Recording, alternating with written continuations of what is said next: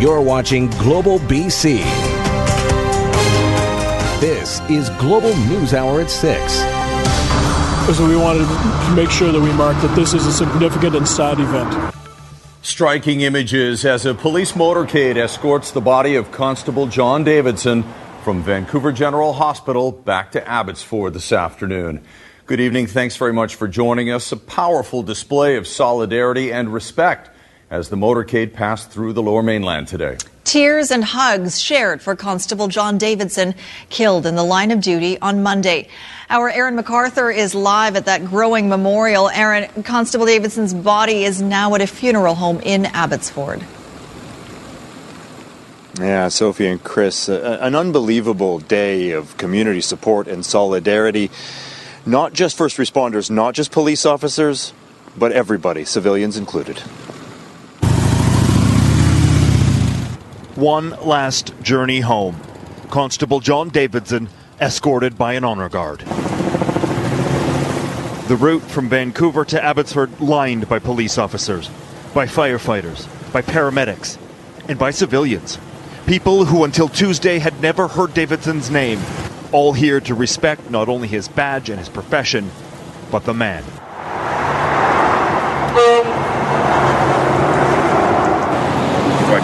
Kids out? Yeah, I feel like it's important for them to be here and pay their respects. Devastated is one word. I've tried to put myself in the family's shoes and I can't, and so devastated for the family, shocked. He was a hero. He's a person who had significant impact on students. He's really going to be missed. They put their lives on the line for us. Yeah. They can't pay the police enough for what they do. As the procession continued east through Burnaby and Surrey and Langley, the tributes grew, people offering all of their support. And for some standing on the overpasses watching the procession go by, it was too much to handle. Wow, it's amazing. What do you make of all that? I feel like it's my duty to acknowledge that. Yeah, so. Powerful stuff. Powerful stuff. It's also really great to see them. There's a lot of other people that feel the same way. Constable John Davidson is back home tonight, surrounded by his family and by his brothers and sisters on the Abbotsford Police Force, with the community embracing them all. And Aaron, I'm sure a lot of our viewers would like to know when the funeral for Constable Davidson will be happening. Yeah, Sophie, I can tell you that the funeral arrangements are right now in the works. The family is at the funeral home tonight, and they're sorting out last-minute details. Constable Davidson, of course, from the UK. He has family there. They still need to make their way here to Abbotsford. I'm told an announcement will be made about the official plan in the next coming days. There's also a significant amount of money that has been raised for Constable Davidson's family. A GoFundMe page was started by the Abbotsford Police Union. It's already above $76,000, and that's just in 24 hours. A ton of community support here. Sophie, Chris. All right, thanks for that, Aaron MacArthur in Abbotsford. And at the legislature, a book of condolences is now set up for Constable Davidson. Members of the Legislative Assembly and the public are welcome to sign the commemoration book. To Surrey now, where police are investigating a road rage complaint tonight, possibly involving a gun near the Surrey-Langley border. This morning, Surrey RCMP say they received a call from a woman who claims an erratic driver shot at her car. She wasn't injured, but police say the suspect vehicle drove off and was then involved in a minor accident in Langley. Police believe alcohol or drugs may be a factor in the crash. At least two people were arrested, although no charges have been laid so far. Well, it's very unusual to hear about violence at this level for something as simple as a road rage. Certainly, we've heard of mischief to vehicles or simple assaults before, but I can't recall ever hearing about shots fired. Both vehicles have been seized for forensic analysis.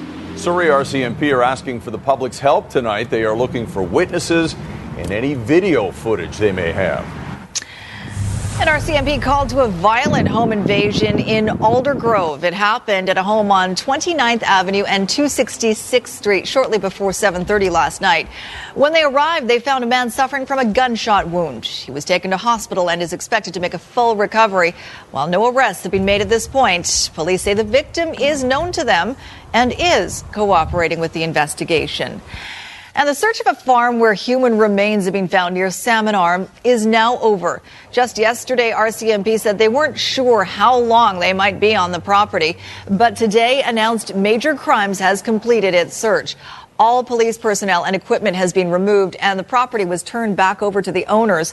Last week, police confirmed the remains found on the farm belonged to 18-year-old Tracy Genereau of Vernon. She was reported missing back in June. 36-year-old Curtis Sagmoen, who lives on the property, is still in police custody, charged with armed assault of a sex trade worker in August. No charges have been laid in connection with Genereau's death. RCMPs say that investigation is ongoing. And on the topic of personal safety, a local woman has developed an app to help protect those who work or even play alone. She's a realtor, and after a particularly frightening experience, she was inspired to create ProTect. John Waugh explains how it works. As a realtor, Meredith Shutter knows working alone is part of the job. But 4 years ago at an open house, two predators decided to close in on her at work. I was targeted. I had two gentlemen come into an open house, lock the door. One pushed me in the kitchen and the other locked the door. Bystanders were able to intervene. Still, the same men made a second attempt at another open house. Once again, someone coming to her aid. I went home and thought, okay, I'm lucky. I wasn't raped, I wasn't assaulted, I wasn't murdered, but I was at a crossroads. Do I leave this job that I love? Do I stay and figure out a solution? Designed with your security in mind. That solution literally putting power back into Shutter's hands. The local realtor creating the MyProtect app for your phone. In there, they're going to find out my cell phone battery life, where I am, which is constantly updating, a map to get to me. The notification sent to your list of emergency contacts, triggered only when you fail to check in after a setup event, making them aware something might have gone wrong. We're constantly looking at different technology to help the realtor in these situations. The harsh reality, realtors are at risk. Police warning of several assaults against agents at open houses in recent years. Victoria's Lindsay Buziak, stabbed and killed during a showing of a Saanich home in 2008. Even last year, we did have a woman realtor attacked at an open house. So we're very cognizant that this is a very important issue. Open houses might not be the only application. I have college kids right now at university.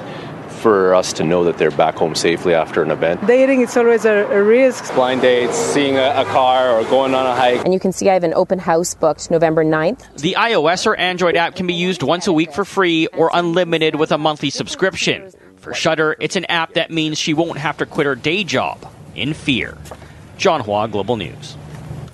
Police are investigating after a runaway dump truck ripped a path of destruction in Surrey this afternoon. And that's where it ended, at 116th Avenue and 96th Street. RCMP say the first crash happened at 124th Street and 96th Avenue, and before coming to a stop, the driver hit several other vehicles and power poles, bringing down the lines. He had to be doing, my guesstimate would be in excess of 100 kilometers an hour, swerving into traffic. It hit one vehicle, jumped the curb, hit a second vehicle, then a third. Missed the rear of our van by about maybe 4 inches and barreled into a knocked down telephone pole, carried through that and down into the ravine by the railway tracks. The truck driver, who witnesses say was very combative, and the occupant of the first vehicle that was hit were taken to hospital with minor injuries. RCMP are considering a number of factors as they investigate, including impairment and the possibility of a medical emergency.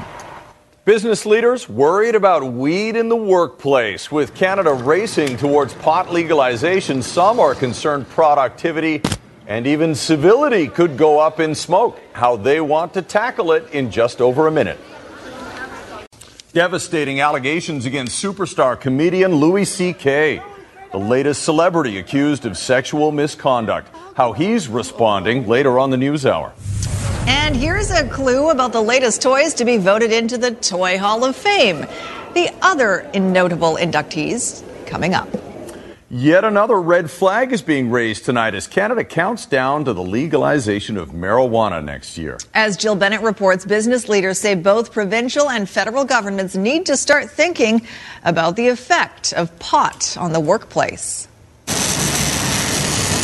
There are some jobs you definitely do not want to tackle while impaired for any reason. At this custom machinery manufacturer in Surrey, the safety record speaks for itself. But there are concerns. When cannabis becomes legal, the lines could be blurred. There's going to be a huge cultural impact. For us, the corporate culture is going to be very, very important. Things such as employee manuals will be updated to include cannabis. But Reader still has several questions when it comes to how employees might be tested for marijuana impairment and just how prevalent and accepted it will be on a social level, say at the company Christmas party. Are we ready to be offering, obviously, taxi cabs going home, but perhaps a glass of wine or beer and edible cannabis at the function?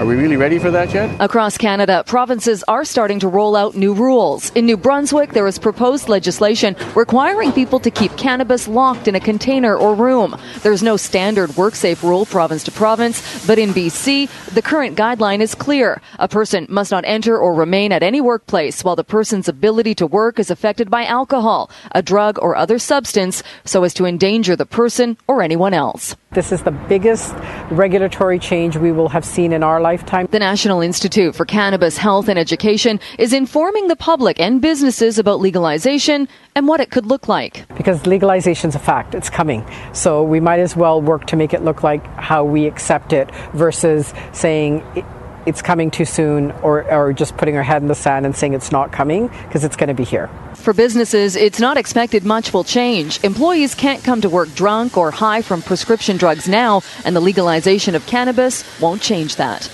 Jill Bennett, Global News.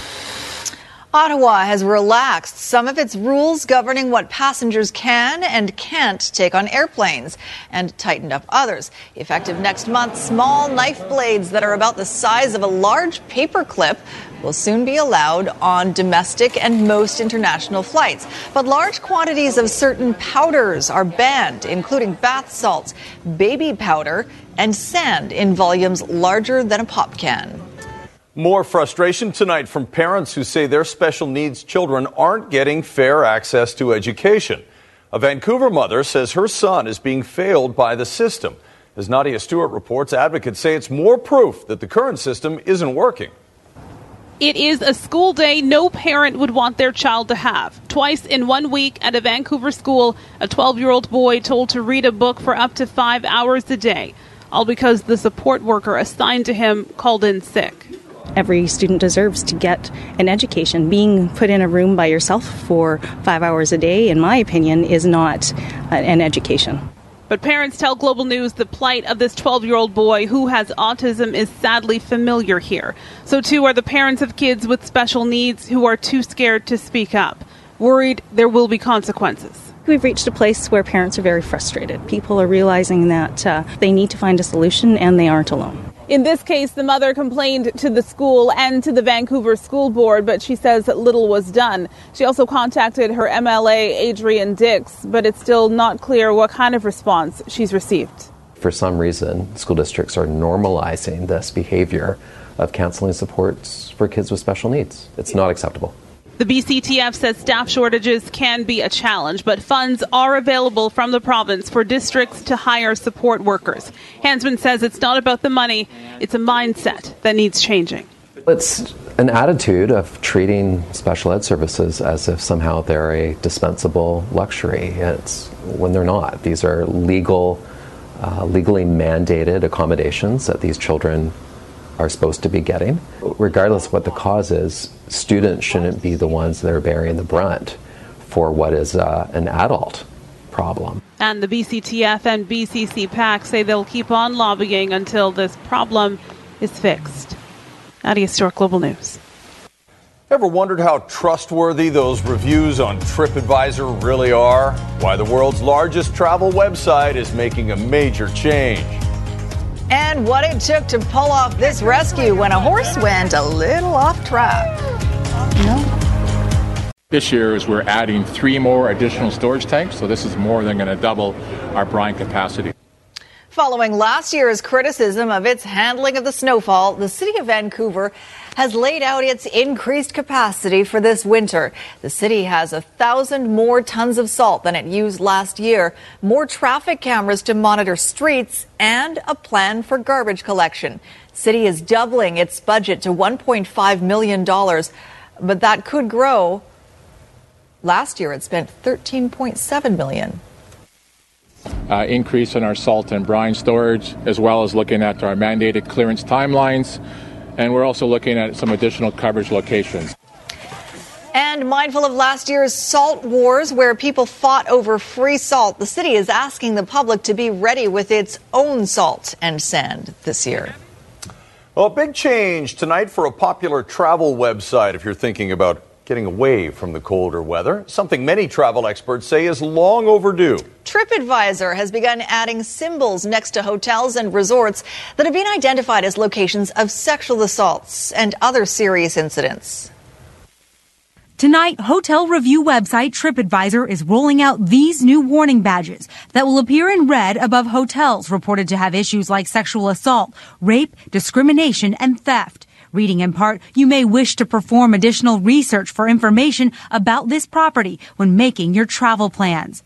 The change comes after the website has been under fire for deleting negative reviews, including about crimes at hotels.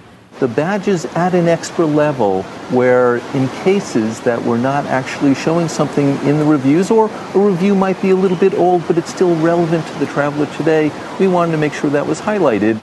The first 4 hotels with a badge are in Mexico, including the resort where Christy Love says she was raped by a hotel security guard.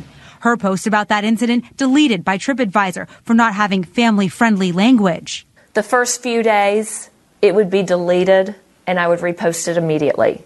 So I would post it up to 2 to 3 times a day. I'm genuinely, and TripAdvisor is genuinely sorry, because we want that type of information on our site. TripAdvisor says the new badges are based on user reviews and news reports and will remain posted for at least 3 months. This is another data point, but travelers shouldn't make a decision just based on user reviews or an icon. They should look at the whole picture. A full picture that may not always be clear online. Jolene Kent, NBC News, Washington. A comedy star's issues finally catch up with him. The startling allegations 5 women are making against Louis C.K. Also tonight, remember that fireball that lit up the sky in September? We finally know where it landed. Dozens more people arrested and imprisoned today in Saudi Arabia, all members of the kingdom's royal family. It's the latest move in a power grab by the crown prince, and it comes at a time when the risk of military conflict is growing between the Saudis and Iran. Tonight, 200 of the Saudi royal family remain in the kingdom's version of prison. A 5-star Riyadh Ritz-Carlton arrested by the new crown prince, Mohammed bin Salman. Their bank accounts frozen, sleeping on the floor, literally going to the mattresses. One of those detained, the billionaire Prince Alawid bin Talal, part of the group that bought the plaza from Donald Trump and bought Trump's yacht. A major investor in Citigroup, Apple, and Twitter. The crown prince, known as MBS, an early visitor to the Trump White House. Very nice people. We hope so. The 32-year-old prince, a close ally of Jared Kushner, who was strategizing with him in Riyadh just 2 weeks ago. MBS claiming his crackdown is aimed at royal corruption and radical clerics, appealing to a younger generation by promising women they can drive. Wearing Western dress, visiting Facebook last year. President Trump cheering the arrests, tweeting, "Some of those they are harshly treating have been milking their country for years." It's a big mistake for the president to be praising what is an internal power grab that potentially could destabilize one of the most heretofore stable countries in the Middle East. Trump and the Saudis sharing a mutual enemy, Iran. The Saudis today accusing Iran of helping launch a missile from Yemen toward Saudi Arabia, calling it an act of war. Tonight, ordering Saudi citizens out of Lebanon, which is virtually controlled by Iran, as surging oil prices tell the story of global fears of another Gulf war. Andrea Mitchell, NBC News, Washington. The latest on comedian Louis C.K. in just a moment, but first, a growing number of sexual misconduct allegations against actor Kevin Spacey are costing him more work and sparking an unprecedented move by a major movie studio. Mr. Getty. How much would you pay? Spacey is being cut from Ridley Scott's upcoming film, All the Money in the World, even though the movie is still scheduled to come out just before Christmas. Spacey is being replaced by Canadian acting legend Christopher Plummer, who will reshoot all of Spacey's scenes in a breakneck shooting schedule. Over the past couple of weeks, more than a dozen men have come forward with claims against Spacey. The allegations range from harassment to attempted rape. He has since been fired from the popular Netflix series House of Cards and dropped by his talent agency. And the sexual assault scandal burning through Hollywood has now enveloped another big star. The New York Times says at least 5 women have come forward accusing comedian Louis C.K. of sexual misconduct, including masturbating in front of them. The November 17th release of his new film, I Love You, Daddy, has been postponed, and its New York premiere has been canceled. Louis C.K. has not commented on the accusations. What a find for scientists as they examine fragments of a meteorite that landed in the BC interior. You might recall the story back in September, people across BC and Alberta spotting a fireball as it streaked through the sky. Scientists at the University of Calgary analyzed the video and decided that it probably landed somewhere in southeastern BC. And that's where they found the fragments, on the east side of Kootenay Lake. They traveled tens of millions of kilometers from the asteroid belt between Mars and Jupiter. You drag magnets, then you can check and see if you got one. So, you do this enough and voila, you find a meteorite. The scientists are hoping that others in the area will find more fragments, saying anyone in the area has a chance of finding more of the meteorites. A heartbreaking sight in California, thankfully with a happy ending.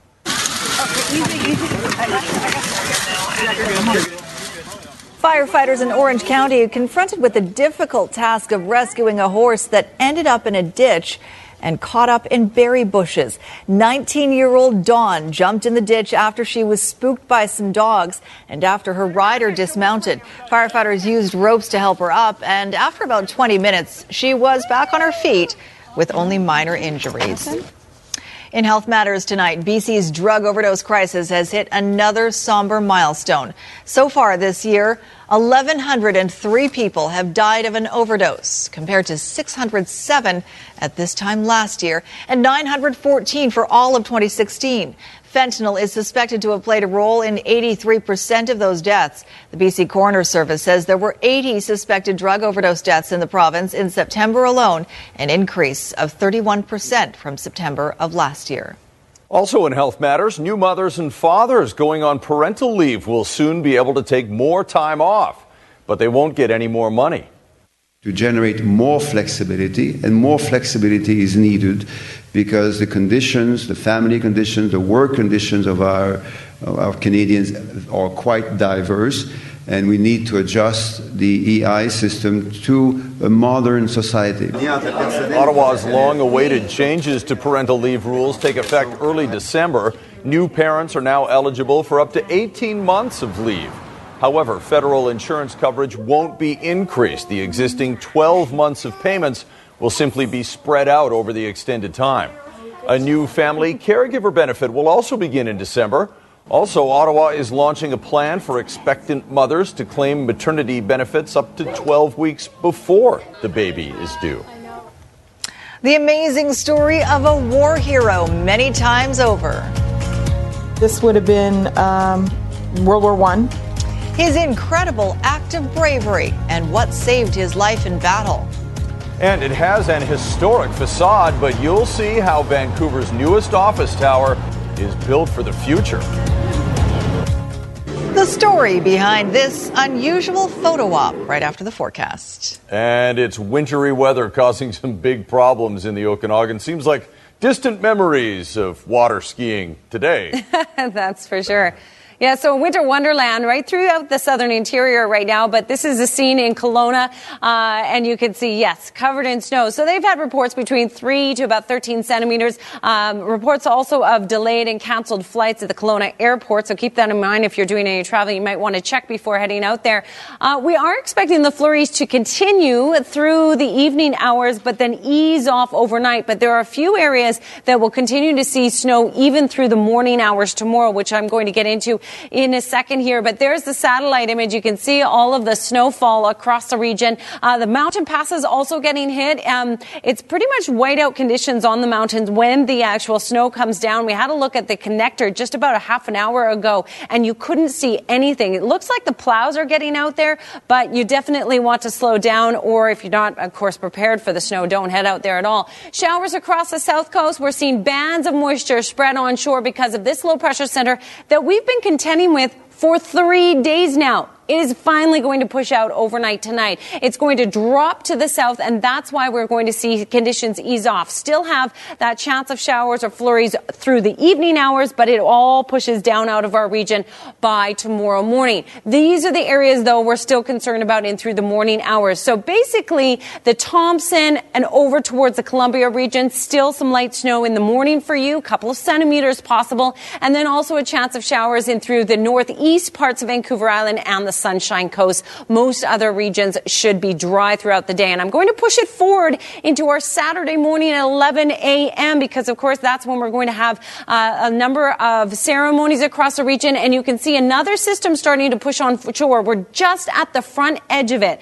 So at this point, we're calling for just a slight chance of showers, but there is a chance that that could move ahead a little bit more. So be prepared for rain if you're headed out that way, or headed out, to a ceremony on Saturday, or check in, of course, in the forecast in the morning before you head out. So northern regions are continuing with their dry conditions, and Quesnel, though, and all the way across the south, that slight chance of flurries just in through the morning period, otherwise mainly dry throughout the day, but staying cold through your area. Highs of only 3 degrees, for example, in Kelowna, and mainly dry across the south coast with mainly cloudy skies, a high of 10 degrees, very mild. You probably felt the air was mild today. I certainly did, and we continue with that tomorrow. Saturday, mostly dry in the morning, rain pushing in later in the day, and then we continue to be wet Sunday, Monday, and Tuesday. Happy birthday to Luella. She turned 101 today, and we have two couples celebrating anniversaries. Happy anniversary to Jocelyn and Roger Doucette, and Jeanette and Frank Boudet. Congratulations, and here's your winter wonderland from Vernon, from Jackie Keats. Thanks for that photo. Oh, my. Oh. Yikes. Thanks very much. Okay. Sorry to you folks in Vernon. No doubt. Well, if the words Colonel Mustard in the library with a candlestick bring back some memories, you'll be happy to hear about this year's inductees into the U.S. National Toy Hall of Fame in New York. The classic board game Clue is one of this year's 3 new additions, along with the wiffle ball and the paper airplane. They beat out other nominees, including My Little Pony, Matchbox Cars, and the Magic 8-Ball. I'm just reliving my childhood right now.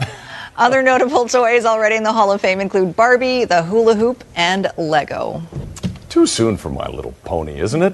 Oh, we'll see. It was a while ago.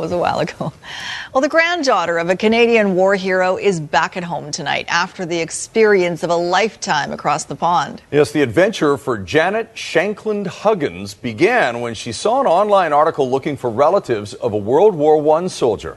Ted Schrenecki picks up the story. This would have been World War I. Yeah. Her grandfather was already a war hero long before Passchendaele. He'd won the Distinguished Conduct Medal at the Battle of the Somme for leading a party of stretcher bearers under very heavy fire. A year later, after having lost 3/4 of his troops, he assembled what was left and stormed what he accurately predicted was a weak point in the German front near Passchendaele. He managed to take remnants of other battalions and bring them together and use that as an offensive on this portion that was unprotected by the Germans, and was able to take the pillboxes on Bellevue Spur. 5 or 6 years ago, the grandkids found a handwritten letter from a Canadian chaplain to her grandfather's father, informing him of his son's heroics. That the man who was the means of saving the day and bringing us a brilliant victory was your son. He'd been shot 3 separate times, one of the bullets hitting a metal box of fudge he carried. If that tin of fudge, yeah. It's all down to that tin of fudge. Then in the 90s, the family heard one of the group of 7 artists that painted a portrait of Shankland. They found it in storage in Ottawa. They were allowed one print of it, the only one in existence. It's important to me because there's photos of my grandfather around. This portrait captures what I remember. It's been 100 years since Passchendaele, so the BBC put out a call for any of Shankland's surviving family members to attend a commemorative unveiling in Scotland, where he was born. I heard the pipes, and every time I hear them, I get emotional, and it was like, he was there, you know. With all the World War I vets gone, and only a very few left from the Second War, she believes remembering has never been more important than it is now. It's more important than ever that we do respect Remembrance Day and remember what these men and women sacrificed with their lives for us to be able to do what we want. Ted Schrenecki, Global News. What a great story. Mm-hmm. And another reminder about our local Remembrance Day coverage. We're live Saturday morning from 10:30 to 11:30 from Victory Square. We hope you'll join us for that. And remember, always have fudge with you. Yeah, the metal box that stopped the bullet. An amazing part of that story. Okay. Hello. Hello. What are you good. I'm going to start. What's that? I am working on Canucks tonight, Seahawks tonight. Yeah. Of course, we've got the soccer game coming up at BC Play Stadium between Canada and the United States. I mean, sooner or later, Canada has to beat the United States in women's soccer. It's got to happen. I think it's been over 15 years. So we'll talk all about that. But one other thing I'm going to talk about, UBC's football team is still in the playoffs, and we'll meet the first ever Mexican-born and raised player to suit up for the UBC Thunderbirds. And this young man can trash talk in 2 languages. And I trash talk them in Spanish, so they don't understand. El número let me get this right. 75. Learned the game and ended up at UBC. There you go. Well done. And the old Vancouver Exchange Building, reborn, the big risk developers took and how it's paying off. It's like 45 days left until Christmas. What? Yeah. We were just talking about Christmas shopping. Oh, man. That's true. Don't worry about it, though. Can we push it like to February so we have more time to shop or something? I've got my list ready. That still wouldn't help you. You know you'd be right down the wire. I'll be at like the drugstore at Christmas Eve. A Canucks calendar would be perfect. That's I could do. Thank you. I think I have one in my office right now. You can have it early if you like. The Canucks, speaking of the Canucks, are playing the Anaheim Ducks tonight in Anaheim, and the Ducks are rather lame these days. They've lost 4 in a row. Both of their big Ryans are hurt, Getzlaff and Kessler, but I do think they'll use Ryan Miller tonight to face his former team. Of course, that's where he went after last season. The Canucks have been very good travelers so far this year, 5-1 on the road, but they do have a change they're going to have to make on the blue line. Look for Alex Edler to come back from that knee injury because Chris Tanev is going to be out. In fact, he was sent back to Vancouver for the rest of the road trip with an upper body injury he picked up Tuesday against Calgary. He has a couple of goals this season, not a lot, but this defense doesn't score a lot, so 2's pretty impressive. The road trip ends next Tuesday. It continues all in California, so he won't be back until the Canucks get back home from this road trip. Speaking of road trips, the Oilers are on an eastern one. Tom McClellan and Edmonton, still not what everybody thought they'd be. This is nice. Brian Boyle, who's battling a form of leukemia, scores his first goal of the year for the Devils. 1-0 in the first period. To the second now. It's not Connor McDavid. It's not Draisaitl. It's Anton Slepyshev. Anton Slepyshev beats Corey Schneider. It's 1-1. Tied the game. Nice goal by Drew Stafford here. The Devils are one of the surprise teams this year, and the Oilers are a surprise team, but in the wrong direction. Everybody thought they'd be much higher in the standings and filling the net. That has not happened so far this season. But they do tie this game in the third period. It's Milan Lucic. A bit of a weak one on Schneider. They're going to overtime. It's 2-2, Jersey and Edmonton. Oh, apparently Edmonton has just scored, I've been informed, so it looks like they have won the game. All right. Ezekiel Elliott's court battle to suspend his 6-game suspension has gone back in favor of the NFL. Elliott lost his latest court battle today, meaning he is suspended again.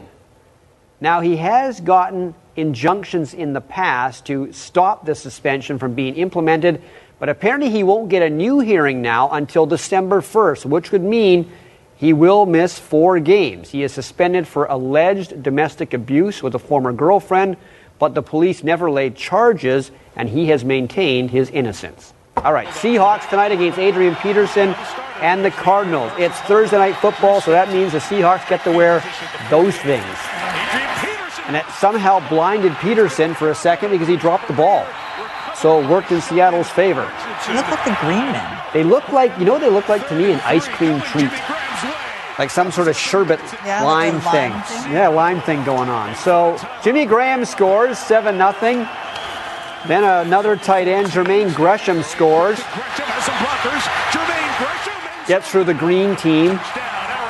And I think this is actually officially called Action Green, I think. Action Green, that's right. And Action Green goes into action here. They got a safety last week against the Redskins. They get, wait for it. Yes, safety, 2 points. Seattle leads 9-7 in the second quarter. Okay, so baseball, hockey, soccer, and basketball teams are like little United Nations. They scout for players all around the world. But when it comes to football, it's essentially the United States and Canada. That's where the players come from. So it's a North American thing. But North America is not just Canada and the United States. And UBC's football team is getting help from one of the other North American nations. He looks like any other big man on campus who plays for the UBC football team, but upon further review, Diego Alatorre has a unique story. Alatorre is the first Mexican-born and raised player to ever suit up for the Thunderbirds. He was recruited while playing for Mexico at the World Under-20 Championships in the summer of 2016. Alatorre only started playing football when he was 13 years old. 7 years later, he's the Thunderbirds' starting left tackle. It's another level. The players are different. They're stronger, faster. Their technique is very good, but I'm learning a lot from it, and I think that I have improved ever since the day one of training camp to now. You think about the hurdles and the challenges of just coming to a new country, let alone a new language, and then a new football language. So it's like he has to learn two new languages, and he's picked up everything this year and started from day one without a hitch. The T-Birds think Alatorre can be an all-star.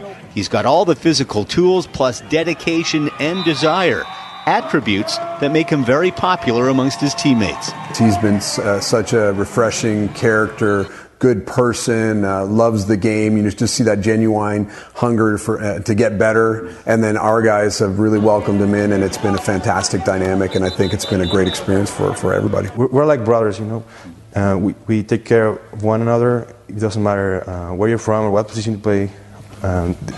People are just so supportive. Of course, the opposition isn't so welcoming, but at 6'2", 275 pounds, Diego can take care of himself. Obviously, they would trash talk me, but I do it too. So and I trash talk them in Spanish, so they don't understand. Diego and the Thunderbirds play in the Canada West Final this Saturday in Calgary. Barry DeLay, Global Sports. World Cup qualifying, two-game series, Greece and Croatia. This is game one, total goal. Croatia already has one in this game, and now Nikola Kalinic will score, a little back heel there to make it 2-0. Now it's 2-1. Backs of space here for Ivan Perisic, the header, 4-1 the final for Croatia, always with the colorful checkerboard uniforms. I love those things. Can't miss it. It's not Action Green. It's not Action Green. No. Can you imagine the checkerboard in Action Green? Ooh, no, that's not right. Too much. All right. Thanks, Squire. Okay. A Vancouver heritage building gets an extreme makeover thanks to a world-renowned architect. That's up next. But first, here's Kasia Bedurka with 5 things you can do this weekend. Kasia. For sure, many Christmas shows across the province, including the hand-picked pop-up Christmas market in Abbotsford. It's a one-of-a-kind show featuring makers and creators of unique gifts. It's going on tomorrow and Saturday at the Quality Hotel and Conference Centre. Now, who's hungry? Eat. The Vancouver Food and Cooking Festival has another lineup of delish events this weekend, mostly happening at the Pinnacle Harbourfront Hotel. Saturday, experience a heavenly demo of pastries or attend the signature evening event called Eat Harvest. All proceeds go to charity. Now turn back the clock at the Vintage Holiday Fair in Victoria. Shop for unique gifts, be inspired by the roaming 1950s holiday fashion show, and more. It's all happening this Saturday at the Leonardo da Vinci Italian Center. Now for a little nature. Mason bees, they're essential pollinators, and we want them to return in the spring. Sunday, bring the kids and help harvest mason bee cocoons and prepare the bee house for spring. That's at Burnaby Lake Regional Park.